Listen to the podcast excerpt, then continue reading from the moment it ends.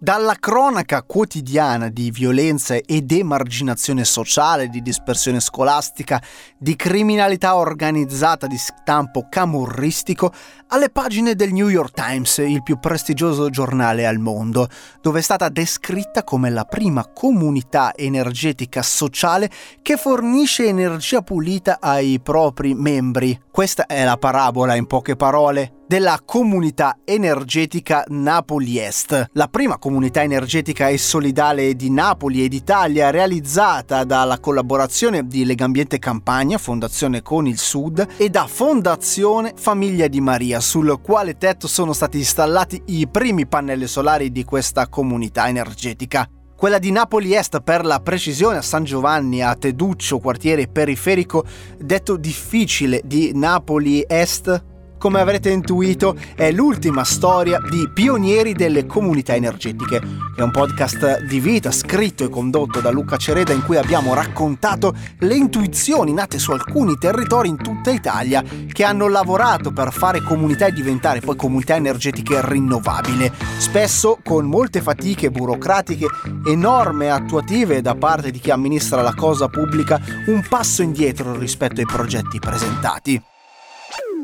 Il progetto che vi raccontiamo oggi ha preso forma sul tetto dell'edificio storico di Fondazione Famiglia di Maria guidata dalla sua presidentessa Anna Riccardi. Diciamo che la rivoluzione energetica e gentile, come sono solita definirla io, partita dalla periferia est della città di Napoli, ovvero nel quartiere di San Giovanni a Teduccio, è iniziata um, circa nel febbraio del 2019 ed è stata un'esperienza che ovviamente ci vede lavorare già in comunità, ovvero appunto la Fondazione Famiglia di Maria della quale sono presidente Lega Ambiente Nazionale Campania e Fondazione con il Sud. Quindi già questi eravamo, diciamo, una piccola comunità. È un progetto che um, in qualche modo ha dato l'avvio alle comunità energetiche rinnovabili e solidali nel nostro paese, in particolar modo al sud. È un progetto che ha richiesto un investimento di circa 100.000 euro, finanziato da Fondazione con il Sud, promosso da Lega Ambiente e che vede 40 famiglie del nostro territorio, del nostro quartiere di San Giovanni a Teduccio Lucio coinvolte. Anna, famiglie coinvolte come e sin da quando? Sin dall'inizio, coinvolte nei percorsi di educazione ambientale che abbiamo fatto tutti insieme per capire dove stavamo andando a finire, nel senso che uh, per capire insieme dove stavamo andando a stravolgere questo territorio. Sì, perché questo territorio è stato stravolto, sono state stravolte anche le uh, classifiche che ci vedevano in primo, in primo piano, mentre siamo stati sempre appunto nelle vette, sulle vette delle uh, classifiche negative, quelle della dispersione scolastica, quelle della criminalità criminalità organizzata, quella dell'ambiente inquinato, quello del mare sottratto ai cittadini, oggi siamo la prima comunità energetica e solidale. Un percorso di sensibilizzazione, di maggiore consapevolezza che parte dai bambini, attraversa le famiglie e che porta ovviamente a benefici non, non, soltanto in termini energetici, ma soprattutto in termini di comunità.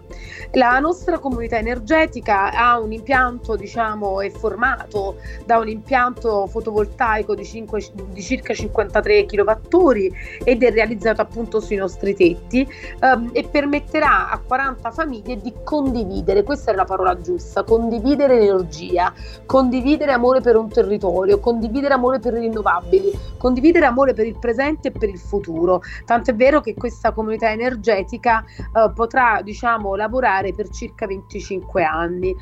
Questi sono dettagli tecnici che partono dai quei 166 pannelli montati sul vostro ex orfanatrofio della comunità di Napoli Est, che è oggi appunto la vostra sede di Fondazione Famiglia di Maria. Sono dettagli quelli che ci hai raccontato di come avete costruito con la vostra comunità una comunità energetica rinnovabile e solidale ma come siete passati dalla teoria alla pratica, dai numeri alle persone in questo progetto di comunità energetica? Abbiamo raggiunto perché siamo passati appunto dalla teoria alla pratica, siamo passati dal tecnico al cuore della comunità di San Giovanni a Teduccio. L'obiettivo l'abbiamo raggiunto perché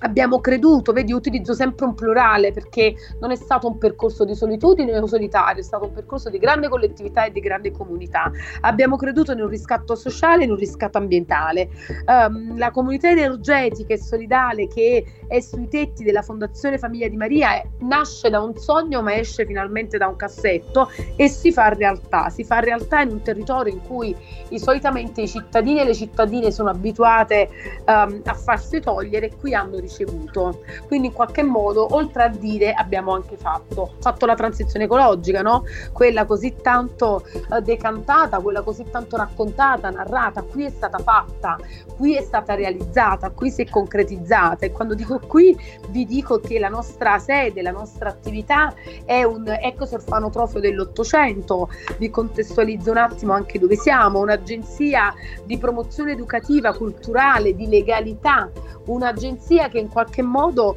um, è un punto di riferimento per il quartiere, è un punto di riferimento per le cittadine e i cittadini di Napoli. Grazie anche a questa esperienza ormai abbiamo una voce anche nazionale. È da qui che parte il riscatto collettivo, diciamo, di chi abita in questa zona, come vi dicevo prima, denso di illegalità, di povertà economica, culturale, sociale, ma sicuramente da qui si è capovolta la prospettiva. Oggi siamo quelli che possono insegnare come si percorrono e si realizzano, come si arriva alla meta di un percorso energetico e sociale. È necessario però anche Anna raccontare che cos'è Fondazione Famiglia di Maria perché spiega davvero a fondo quello che è il portato rivoluzionario della vostra comunità energetica solidale oltre che rinnovabile perché voi lavorate con i bambini, con i ragazzi del vostro territorio, del vostro quartiere. È da loro che parte la rivoluzione. Uh, la Fondazione Famiglia di Maria si occupa di progetti educativi rivolti ai minori con disagio um, culturale, sociale, ma sicuramente ai minori delle nostre città.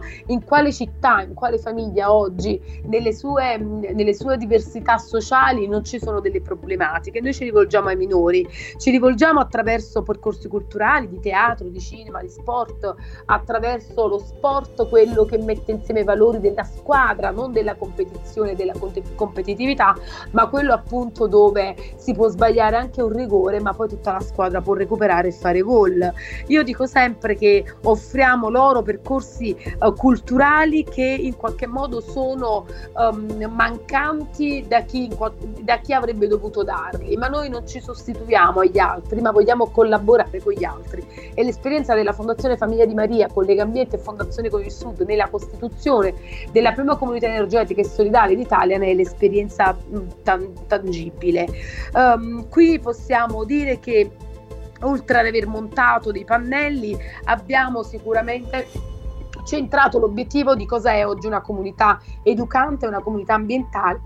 di cosa è oggi una comunità che in qualche modo si rende protagonista del proprio territorio. Io il mio slogan è copiateci, fate presto, così smetto di fare io le interviste e le fate anche voi. I ragazzi non sono soltanto il soggetto poi delle vostre attività e lavorano con voi anche per un ripristino sostenibile e solidale delle relazioni nel quartiere a partire da proprio quelle all'interno della famiglia. Raccontaci come cambiano anche la modalità di evitare sprechi all'interno della famiglia, anche in quelle cose che definiamo di tutti i giorni ma fondamentali. È super fondamentale, ti racconto l'esperienza che um, ha visto uno dei nostri bambini, dei nostri adolescenti essere um, definito, essere diciamo, um, è, stato, è stato nominato da Presidente Mattarella, Presidente della Repubblica, al Fiere della Repubblica, appunto il nostro bimbo Genny Dragone, ma come dico io, Genny è soltanto la punta di un iceberg che vede nella sua base tutte le bambine e bambini della nostra fondazione, del nostro quartiere,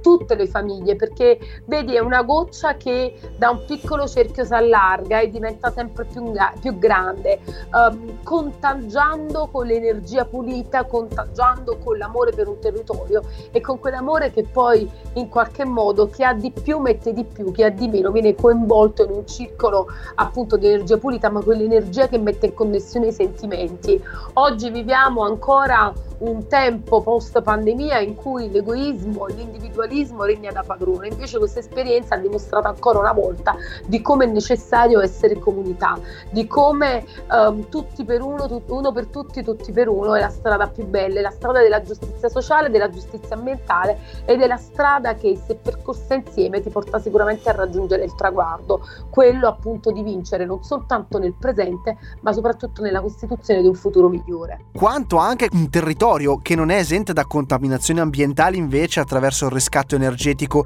e ambientale davvero fa lì la sua rivoluzione e quanto anche la burocrazia rende però faticoso appunto questo copiare il vostro modello. Ma in realtà la burocrazia sono, è stata diciamo una burocrazia ignorante quella che ha un po' rallentato il nostro percorso, ma poi anche quando nelle stanze, negli uffici si, si sono resi conto di quello che stavamo mettendo in campo, cioè si è provato a collaborare ed accelerare. Uh, io credo che quando queste cose non si fanno, non si realizzano è perché non ci sono le volontà, non c'è ostacolo che tenga quando si coglie l'importanza di una rivoluzione eco- ecologica, gentile, una rivoluzione che appunto può restituire dignità ai territori che fanno poi questo paese. Uh, non è importante soltanto dove lo si fa, ma è importante soprattutto con chi lo si fa e quelli che sono i nostri bambini, i nostri adolescenti di oggi hanno necessariamente veramente bisogno di una nuova opportunità, di un'opportunità di vivere in un mondo in cui appunto l'ambiente è al primo posto, con i fatti e non con le chiacchiere. Questo era I pionieri delle comunità energetiche,